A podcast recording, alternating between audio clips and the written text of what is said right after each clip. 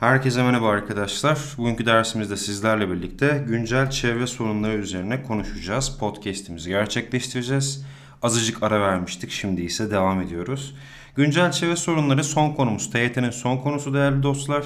Ve bununla alakalı ben e, ya bununla alakalı soru geleceğini düşünüyorum ya da ekosistem ekolojisiyle alakalı soru geleceğini düşünüyorum. Yani ikisinden bir tanesinden soru gönderecek ÖSYM. Bu yüzden önemli konulardan bir tanesi. Benim sevdiğim konulardan mı? Hayır nefret ediyorum bu konudan. Ama e, mecburen arkadaşlar biyomları kaldırdılar fakat güncel çevre sorunlarını kaldırmadılar. Biz de bu yüzden ne yapacağız? Anlatmaya çalışacağız. Güncel çevre sorunlarına bakıldığında arkadaşlar tablo yöntemini anlattım biliyorsunuz. E, hem YouTube senin biyolojin üzerinden hem de senin biyolojin.net üzerinden e, tablo yöntemini anlattım. Eğer ki güncel çevre sorunlarını benden dinlemediysen mutlaka benden öncesinde dinle. Yani bu podcastleri tekrar tekrar söylüyorum bakın. Benden dinlemeniz gerekiyor. Konu anlatımını ve soru çözümlerini benden dinlemeniz gerekiyor. Ondan sonrasında bu podcastleri dinleyin arkadaşlar.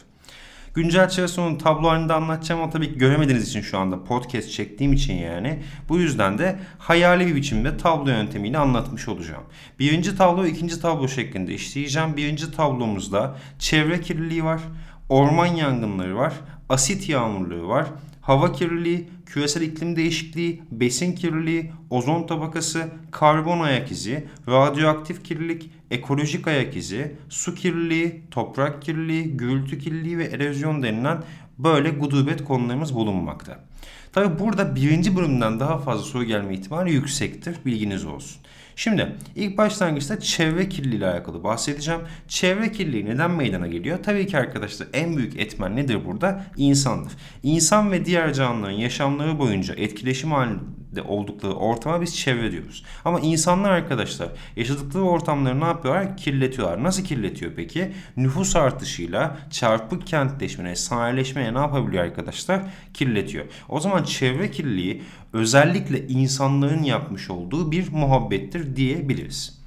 Başka muhabbetim hava kirliliği. Hava kirliliğinde ise arkadaşlar en önemli etken arkadaşlar fosil yakıtların e, tüketimi. Yani kömür veyahut da petrol gibi e, muhabbetlerin ne yapması yanması sonucu oluşan gazlar açığa çıkıyor. Bunlar hava kirliliğine sebebiyet veriyor.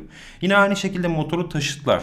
Biliyorsunuz arkadaşlar motorlu taşıtlarla ben ne yapıyorum? Kendi e, arabamla e, evden işe gidiyorum mesela. Evden işe gittiğim zaman ne oluyor arkadaşlar? Ben şahsi olaraktan havayı aslında kirletmiş oluyorum. Neden? Toplu taşıma kullanmıyorum çünkü. Sadece ben mi gidiyorum? Hayır. E, Ahmet de gidiyor, Mehmet de gidiyor, Ayşe de gidiyor, Fatma da gidiyor. Bu yüzden arkadaşlar ne oluyor? Toplu taşıma kullanmazsak eğer ki ve hibrit araçlar kullanmazsak eğer ki ne olacaktır? Motorlu taşıtlar arkadaşlar egzoz gazları hava kirliliğine sebebiyet verecektir. Orman yangınları biliyorsunuz arkadaşlar e, özellikle İzmir'de çok fazla e, yangın meydana gelmişti. Ağustos ayında ve bu yangında arkadaşlar bayağı ormanımız ne yapmıştı? Kül olmuştu. Orman yangınları da hava kirliliğine sebebiyet veriyor. Bunun haricinde arkadaşlar sanayi tesislerinde havalandırma veyahut da filtreleme yöntemiyle ne yapmıyor arkadaşlar? Baca filtresi takılmıyor. Bu da çevre, e, havaya çok fazla kirlilik verebiliyor. Karbon monoksit gibi, kürt dioksit gibi gazlar da arkadaşlar ne yapıyor? E, hava kirliliğine sebebiyet veriyor diyebiliriz arkadaşlar. Peki küresel iklim değişikliğine baktığımızda bakın küresel iklim değişikliği şu demektir. Küresel ısınmaya bağlı olaraktan buzulların yavaş yavaş erimeye başlamasıdır. Yani ben hava kirliliği, çevre kirliliği akabininde bunları gerçekleştirirsem yani hava kirliliği ve çevre kirliliğini yaparsam ne yapıyorum? Doğaya zarar vermiş oluyorum. Doğa da bunu, bunu ne yapıyor arkadaşlar? Küresel ısınmayla karşılık veriyor. Mesela örnek olaraktan vermem gerekirse Antarktika'ya baktığınızda Antarktika buzullarla kaplı bir yer fakat küresel ısınma meydana geldiği için yeterince soğuk olmuyor bu ortam ve e, güneş fazla alıyor. Güneş fazla aldığı zaman arkadaşlar ne yapıyor? Buradaki buzullar erimeye başlıyor. E, buradaki buzullar eridiği zaman Antarktika'da e, buzullar erirse eğer ki su neye doğru gelecektir? Dünyanın tamamına yayılacaktır. E dünyanın tamamına yayılırsa eğer ki bizim karaların yavaş yavaş arkadaşlar neye dolacağını ben söyleyebilirim. Suyla dolacağını söyleyebilir miyim? Söyleyebilirim. Buradaki yaşamı ben tehdit edecek miyim o zaman? Evet edeceğim. Bu yüzden küresel iklim değişikliği aslına bakarsanız hem hava kirliliğinin hem de çevre kirliliğinin doğal bir sonucu olarak ortaya ne yapabiliyor arkadaşlar? Çıkabiliyor. Bununla alakalı ÖSYM 2008 yılında bir soru göndermişti. Burada küresel ısınmaya alakalı bilginiz olsun arkadaşlar. Peki devam ettiğimizde ozon tabakası. Ozon tabakası arkadaşlar dünyadaki yaşamın devamı atmosferin üst kısmında bulunan ozon tabakasının devamlılığına bağlıdır. Neden? Ozon tabakası çünkü ilkokul 5. sınıftan beri bunu biliyorsun aslında bakarsan. Neden? Çünkü ozon tabakası biliyorsun ki bizi güneşin zararlı ışınlarından koru, koruyucu bir tabaka arkadaşlar. Bu yüzden de güneş ışınları eğer ki bu tabaka incelirse güneş ışınları ne yapacaktır arkadaşlar? Ozon tabakasından geçecektir. Çünkü ozon tabakası ince sonuçta inceliyor yani. İnceldikten sonrasında ne olacaktır? Zararlı güneş ışınları geçecektir ve deri kanseri gibi, cilt kanseri gibi e, olaylara sebebiyet verecektir diyebiliyoruz arkadaşlar.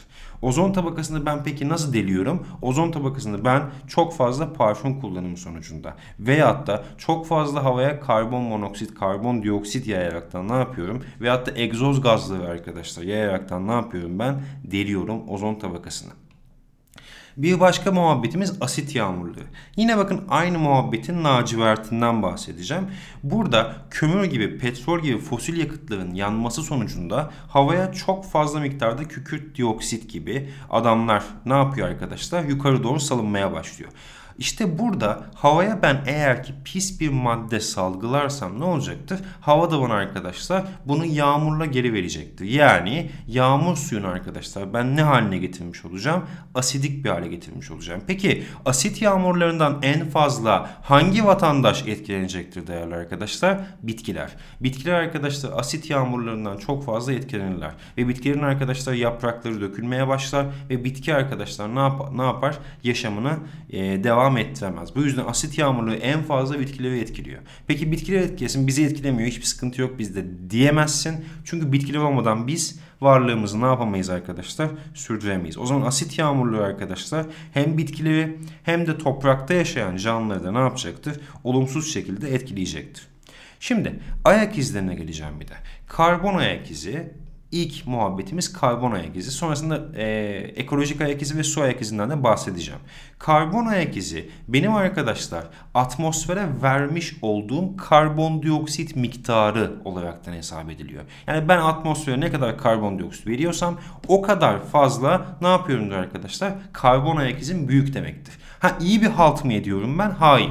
Benim karbon ayak izim ne kadar fazlaysa o kadar atmosfere aslında ben zarar vermiş oluyorum.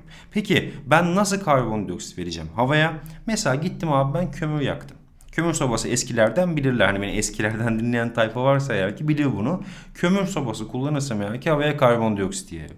Bunun haricinde ben toplu taşıma kullanmazsam, şahsi bireysel aracımı kullanırsam yine çevreye ne yapacağım? Karbondioksit yiyeceğim. İşte benim karbon ayak izim bunlarla ölçülüyor arkadaşlar. O zaman karbon ayak izi denilince aklımıza karbondioksit yani atmosfere vermiş olduğum karbondioksit değeri aklıma gelecek. Ekolojik ayak izi ise arkadaşlar ekolojik ayak izi benim yine atmosfere verdiğim bir şey fakat e, atmosferi ne kadar fazla meşgul ettiğimle alakalı bir şey.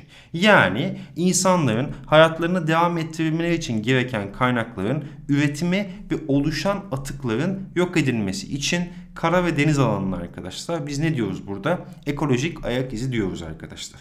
Mesela ben bir ürün tüketiyorum. Bu ürünün arkadaşlar üretilmesi açısından doğaya vermiş olduğu zarar eşittir ekolojik ayak izidir. Bakın burada sadece karbondioksit etkili değildir. Yani karbon ayak izinde olduğu gibi sadece karbondioksit etkili değildir. Burada arkadaşlar bir ürünün üretimi sonucunda bir ürünün üretiminde çevreye verdiğim ve bozulmasında yani ayrışmasında çevreye verdiğim zararla arkadaşlar doğru orantılıdır. Ekolojik ayak izi değerli arkadaşlar. Tamam ama tabii ki ekolojik ayak izi ile karbon ayak izi birbirleri arasında arkadaşlar ne olacaktır?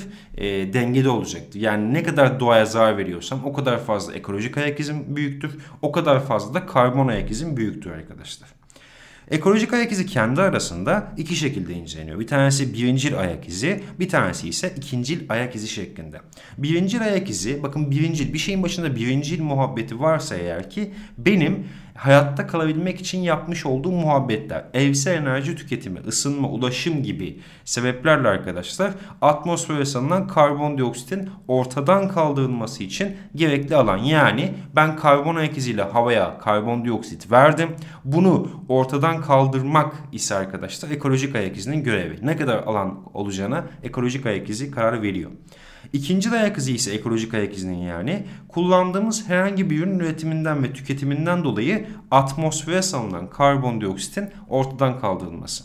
Mesela ben bir tane çikolata yedim abi. Bu çikolatanın ne yaptım abicim? E, poşetini gittim yani ben eşeğim tamam mı? Gittim ben nereye attım abi onu? Çöp yerine ne yaptım abi? Bunu dedim ki doğa bunu sindirir dedim. Bakın bu çok fazladır.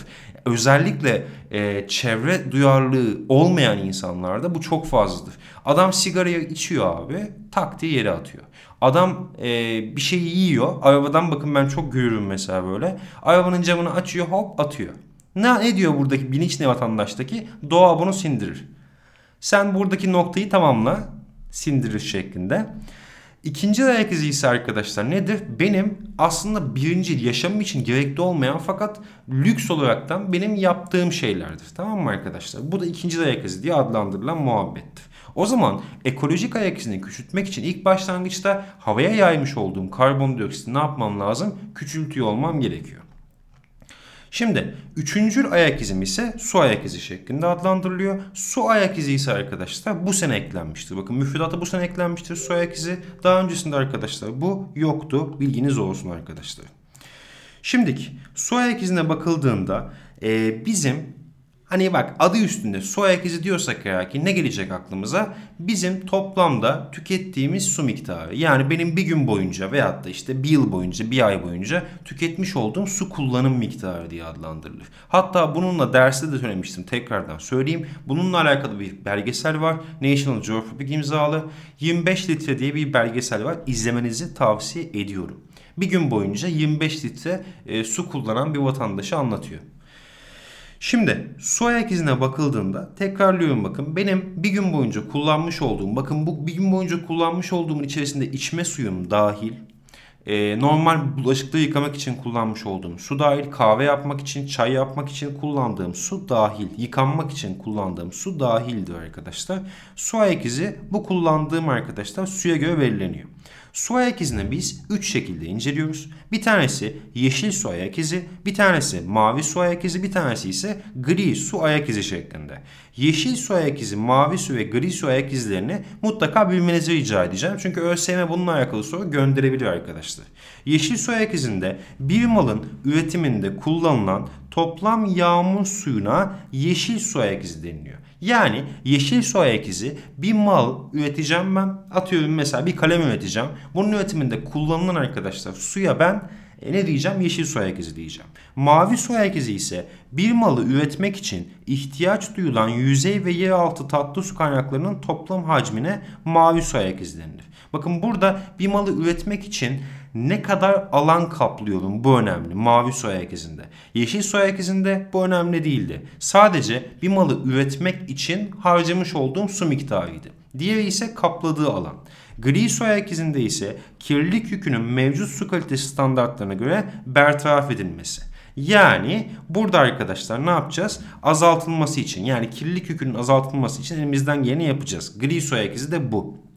Tekrarlıyorum bir kere daha gri su ayak izini kirlilik yükünün mevcut su kalitesi standartlarına göre bertaraf edilmesi de azaltılması için kullanılan tatlı su miktarına ise biz gri su ayak izi diyoruz arkadaşlar. Yani ben kalem üreteceğim. Bu kalemi üretirken arkadaşlar minimum oranda suyu ne yapacağım arkadaşlar? Harcamış olacağım. Bu da gri su ayak izi. Tatlı su e, kaynakları, tatlı su miktarı diyorsam eğer ki o zaman ne işin içine girecekmiş? Gri su ayak izi işin içerisine girecekmiş diyebiliriz. Geldik su kirliliğine. Su kirliliği ise arkadaşlar bakın yine aynı muhabbet. Aynı şeyin laciverti yani. Suyun bileşiminin bozulması canlılığı olumsuz şekilde ne yapacaktır? Etkileyecektir. Ben ne yaparım abicim? Bilinçsiz tarım yaparsam eğer ki su kirliliğine sebebiyet veririm. Tarım ilacı kullanırsam eğer ki su kirliliğine ne yaparım arkadaşlar? Sebebiyet veririm. Veyahut da arıtılmamış fabrika atıkları ve evsel atık kullanırsam su kirliliğine sebebiyet ne yapacağım? Vereceğim arkadaşlar. Asit yağmurları da arkadaşlar su kirliliğine ne yapacaktır? Sebebiyet verecektir. Bakın çıkmış bir sınav sorusudur. Mutlaka önemlidir bu. Su kirliliğine sebebiyet veren yani su kirliliğinin sonuçlarından bir tanesi de ötrofikasyondur. Ötrofikasyon arkadaşlar göllerin aşırı pislenmesi, aşırı kirlenmesiyle arkadaşlar azot ve fosfor gibi elementlerle e, zenginleşerek göllerin, göllerin su kalitesinin bozulmasına deniliyor. Ötrofikasyon olayı sonucunda baktığınız zaman göle, gölün tabanında arkadaşlar yeşil bir tane göreceksiniz abicim. Çarşaf gibi yeşil alg göreceksiniz. Yani göle baktığınız zaman yepyeşil olacak ve ne olacaktır? Algler aşırı şekilde artış gösterecektir. İşte bu alglerin aşırı şekilde artış gösterdiği yer ötrofikasyon sonucu gerçekleşmiştir ve azot ve fosfor gibi elementlerin buradaki oranı yoğunluğu çok fazladır ve bu su çok pistir. Bu suda hiçbir canlı yaşayamaz. Ta ki hangisi yaşayabilir? Bakteriler yaşayabilir. Bakteriler çünkü biliyorsunuz ki arkadaşlar patojen bakterilerde söz konusudur. Patojen bakterilerde fazla sayıda olduğu için ne olacaktır? Ee, buradaki gölde yaşayabilir. Bunun haricinde mesela orada yaşayan, daha öncesinde yaşayan balıklar ne yapamayacaktır? Yaşayamayacaktır. Neden? Çünkü arkadaşlar su oldukça pis olduğu için. Tamam 2013 YGS'de bununla alakalı soru sordu. Bilginiz olsun. Toprak kirliliğine geldim şimdi. Toprak kirliliğine baktığımızda arkadaşlar besinlerin birçoğunun toprağa yetiştirirken toprağın yapısını ve özelliklerini bozan maddeler kullanırsam eğer ki bu toprak kirliliğine ne yapacaktır? Sebebiyet verecektir. Yine burada en önemli muhabbetlerden bir tanesi endüstri atıklar, çöpler, asit yağmurları toprağın bileşimini ne yapacaktır? Değiştirecektir değerli arkadaşlar. E kirlenmiş toprakta ise ne olacaktır? Mineral bakımından da toprak arkadaşlar zengin olmayacaktır. Yani hatırlarsanız ben e, mineral bakımından zengin olan topraklara humuslu toprak demiştim. Humus bakımından da zengin olmayacaktır. Erozyona geldik. Erozyon ise arkadaşlar toprağın verimli olan üst tabakasının yağış, akarsu, çığ gibi etkilerle aşınmasına erozyon denilecektir. Peki biz bunu ne yapıyoruz? Yani biz kendimiz mi yapıyoruz bunu? Evet kardeşim biz kendimiz bunu gerçekleştiriyoruz. Nedenleri ne peki? Aşırı otlatma yapıyorum. Yani abi burada ot varmış diyorum abi. Sen beslen diyorum hayvanlara. Besleniyor. Aşırı otlatma yaptığım için ne olacaktır? Erozyon meydana geliyor. Çünkü bitki örtüsünü ne yapmış oluyorum ben? Tahrip etmiş oluyorum. Verimli arazilerimiz var bizim. Bunları kentleştirirsek eğer ne olacaktır arkadaşlar? Yine erozyona sebebiyet vereceğiz. Çünkü ne yapıyoruz abicim? Toprağı orada e, tahrip ediyoruz. Ormanları yok ediyoruz ve orman yangınları gerçekleşirse eğer ki erozyon gerçekleşmiş olacaktır. Özellikle Doğu Karadeniz bölgesinde çok yaygındır erozyon arkadaşlar. Ve erozyonun gerçekleşmesinde en önemli etken toprağın arkadaşlar yapısını bozmak. Bir, toprağın arkadaşlar bitki örtüsünü mahvetmek. İki, toprağı güçsüzleştirmek. Toprak artık tutamadığı için bir şeyi ne yapıyor arkadaşlar? Kaymaya başlıyor. Bu yüzden de erozyon meydana geliyor. Erozyon da önemli vatandaşlardan bir tanesi diyebiliriz. Geldik şuna radyoaktif kirliliğe. Radyoaktif kirlilikte çok fazlaca arkadaşlar gündemde olan muhabbetlerden bir tanesi. Radyasyon seviyesinde insan ve diğer canlıların sağlığını tehdit edecek düzeye ulaşmasına radyoaktif kirlilik denir. Biliyorsunuz ki Çernobil denilen bir dizi vardı. Bu diziyi de izlemenizi tavsiye ederim. O dönemdeki e, olayın nasıl gerçekleştiğini gayet net bir şekilde gözlerine seniyor. Radyoaktif kirlilik arkadaşlar radyoaktif maddeler parçalanaraktan çevreye alfa, beta, gamma gibi ışınlar yayıyor. Bu ışınlar hem kanserojen etki yaratıyor hem de DNA'nın nesini arkadaşlar bozuyor. Mutasyon yapısını bozaraktan mutasyona arkadaşlar uğruyor. Bu yüzden de arkadaşlar ne olacaktır? Ee, insanlar da kanserojen etkiye ne yapıyor? Ee, yakalanmış oluyor diyebiliriz. Şimdi peki bu radyoaktif etkiye neler meydana getiriyor? Özellikle cep telefonları. Cep telefonları çok fazlaca hayatımızda önemli bir yere sahip. Bilgisayar. Şimdi bilgisayar başında çok fazla vakit geçiyorsanız benim gibi bilgisayarlar arkadaşlar evet çok fazla faydalı vatandaşlardır fakat bilgisayarlar da arkadaşlar radyasyon yayıyor arkadaşlar maalesef ki.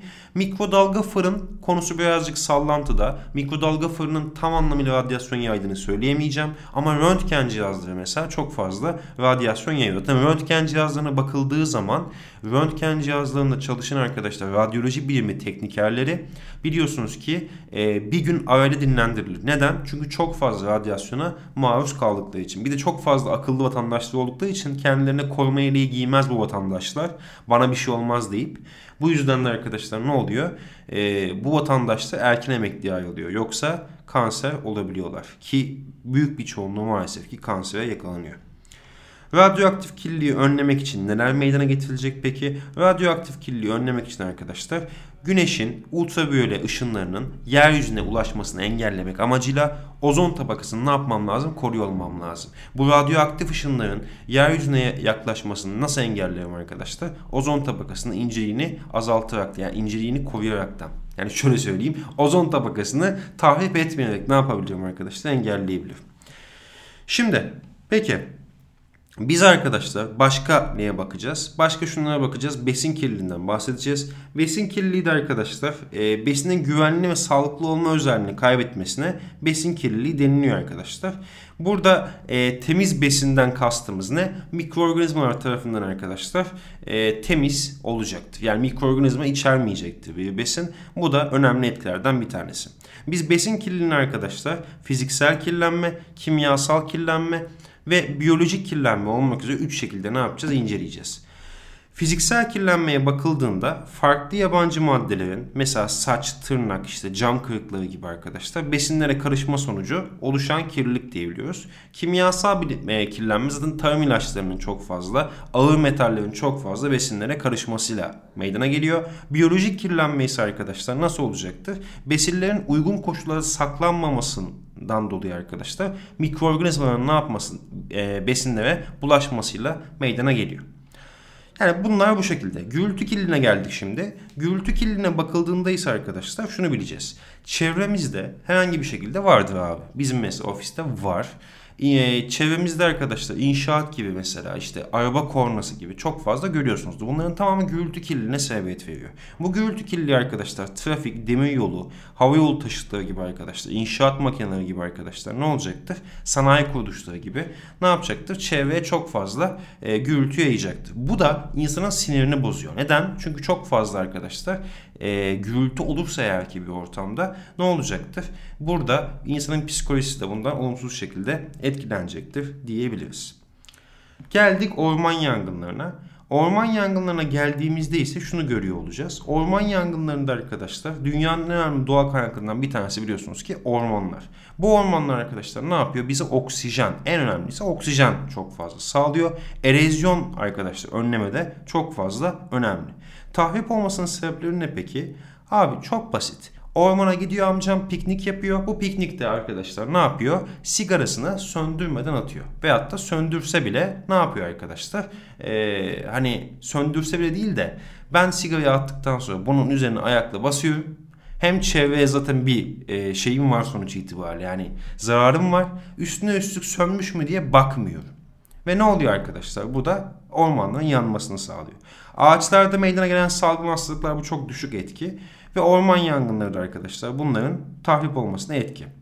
Ormanların yok olması erozyona, toprak veriminin azalmasına, yaban hayatının bozulmasına, hava kirliliğine ve iklim dengesinin bozulmasına hatta çöllenmeye yol açabiliyor arkadaşlar. Geldik bir diğer muhabbetimize yaban hayat alanlarının tahribine. Yaban hayat hayatların hayat alanlarının tahribi ise arkadaşlar doğal yaşam alanlarındaki bitki ve hayvanın oluşturduğu hayat birliğine biz yaban hayatı diyoruz. Bu yaban hayatını tahrip eden e, etkenler ise arkadaşlar çevre kirliliği artışı. Neden? Çok fazla çevre kirliliği artıyorsa eğer ki orada hayvanlar yaşayamıyor. Doğal yaşam alanlarının yok edilmesi sulak alanların kurtulması, aşırı avlanma, yasa dışı hayvan ticareti, tarım ilaçları özellikle bakın çok fazla bu gündemde. Tarım ilaçlarının kullanılması, orman yangınları da bunları ne yapıyor arkadaşlar? Ve en önemlisi insan eğitimsizliği ne yapıyor? Yaban hayatını arkadaşlar tahrip ediyor.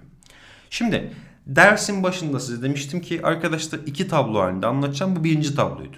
İkinci tabloda ise arkadaşlar tükenmeyen ve tükenebilen kaynaklara bakacağız. Tükenmeyen kaynaklara bakıldığında rüzgar, güneş, su, dalga, orman, toprak, hava, jeotermal.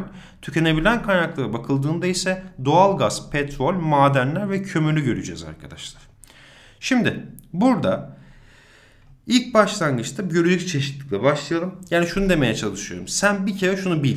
Tükenmeyen kaynaklar arasında rüzgar var, güneş var, su var, dalga var, orman var, toprak var, hava var ve jeotermal var. Bunların tamamı tükenmeyen doğal kaynaklardır. Bunları sadece isim isim bileceksin.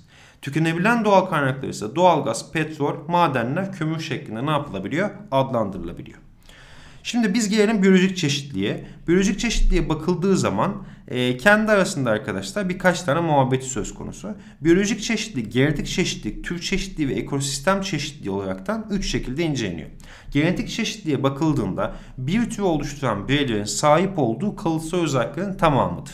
Yani genetik çeşitlilikte benim genetik çeşitliliğimin ne kadar fazla olduğuna o türün kalıtsal yapısındaki e, özellikler ne yapılabiliyor arkadaşlar? E, kalıtsal özellikler ne yapabiliyor? E, belirliyor. Tür çeşitliliğine bakıldığında yeryüzünde bir bölgede veya belirli bir alandaki farklı canlı türlerin oluşturduğu çeşitlilik. Bakın genetik çeşitlilik beni içeriyor. Tür çeşitliliği ise arkadaşlar ne yapıyor? O yeryüzündeki arkadaşlar farklı canlı türlerini ne yapabiliyor? İçirebiliyor. Ekosistem çeşitliliği ise ekosistem neydi? Canlı artı cansız çevre diye adlandırılıyordu. Ekosistem çeşitliliğine bakıldığında bir bölgedeki ekosistem farklılığı ne yapılıyor arkadaşlar? Ekosistem çeşitliliği deniliyor. Farklı canlıların mesela bitkiler, mantarlar, böcekler vesaire farklı cansız varlıklarla hava, su, toprak gibi etkileşimleri sonucunda ortaya çıkan yaşama ortamlarının çeşitliliğine deniliyor. O zaman bizim tekrarlayalım bir kere daha genetik çeşitliliğimiz sadece bizi etkilendiriyor. Yani genetik çeşitliliği bir türün o tür mesela ben olayım bir türün arkadaşlar sahip olduğu kalıtsal özelliklere deniliyor. Tür çeşitliliği ise arkadaşlar ne olacaktır? Birden fazla türün sahip olduğu çeşitliliklerdir. Ekosistem çeşitliliğinde ise hem canlı olan vatandaşların hem de bununla beraber cansız olan vatandaşların etkileşimi diye adlandırılıyor. Unutmuyorsun önemli bizim için. Tamam. Geldik şuna şimdi de. Ülkemizde biyolojik, biyolojik çeşitlilik çok fazla biliyorsunuz. Bunun sebeplerinden bir tanesi arkadaşlar ülkemizin e, üç tarafın denizlerle çevrili oluyor olması. Ekosistem çeşitliliğinin çok fazla oluyor olması, jeolojik geçmiş arkadaşlar bölgesel iklim farklılıkları ne yapacaktır? Etkili olacaktır.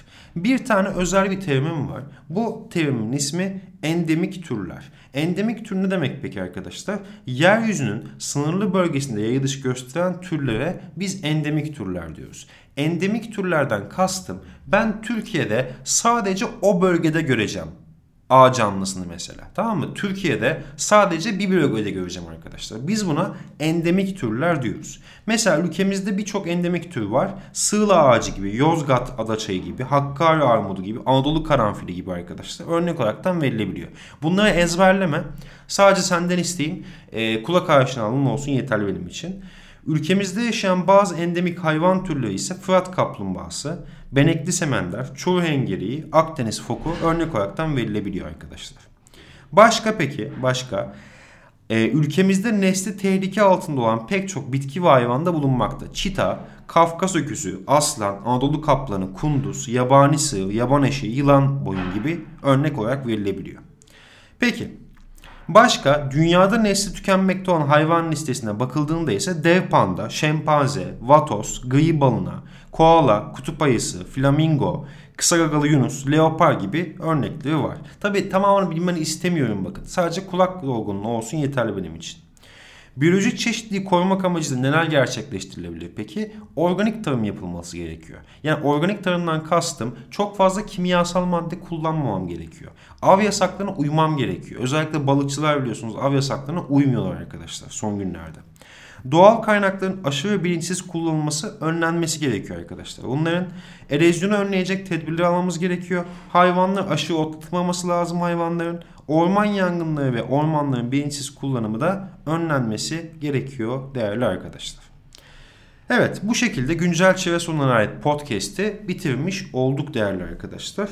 Böylelikle TYT kısmını ne yapmış olduk? Bitirmiş olduk. Bundan sonraki süreçteyiz. AYT kısmında podcastler devam edecek tabii ki. AYT kısmında bayağı geniş çaplı bir podcast serisi gerçekleştirilmiş olacak. Ee, önümüzdeki hafta Sinir sistemiyle devam edeceğim. Sinir sistemi biliyorsunuz AYT'nin baş konularından bir tanesi. Sistemlerle alakalı podcastler çekeceğiz. Sinir sisteminden başlayıp işte endokrin sistem, duyu organları vesaire hepsini çekeceğiz arkadaşlar. Devam edeceğiz bu şekilde. Bilginiz olsun. Görüşürüz arkadaşlarım. Kendinize iyi bakınız. Şimdilik hoşçakalınız efendim.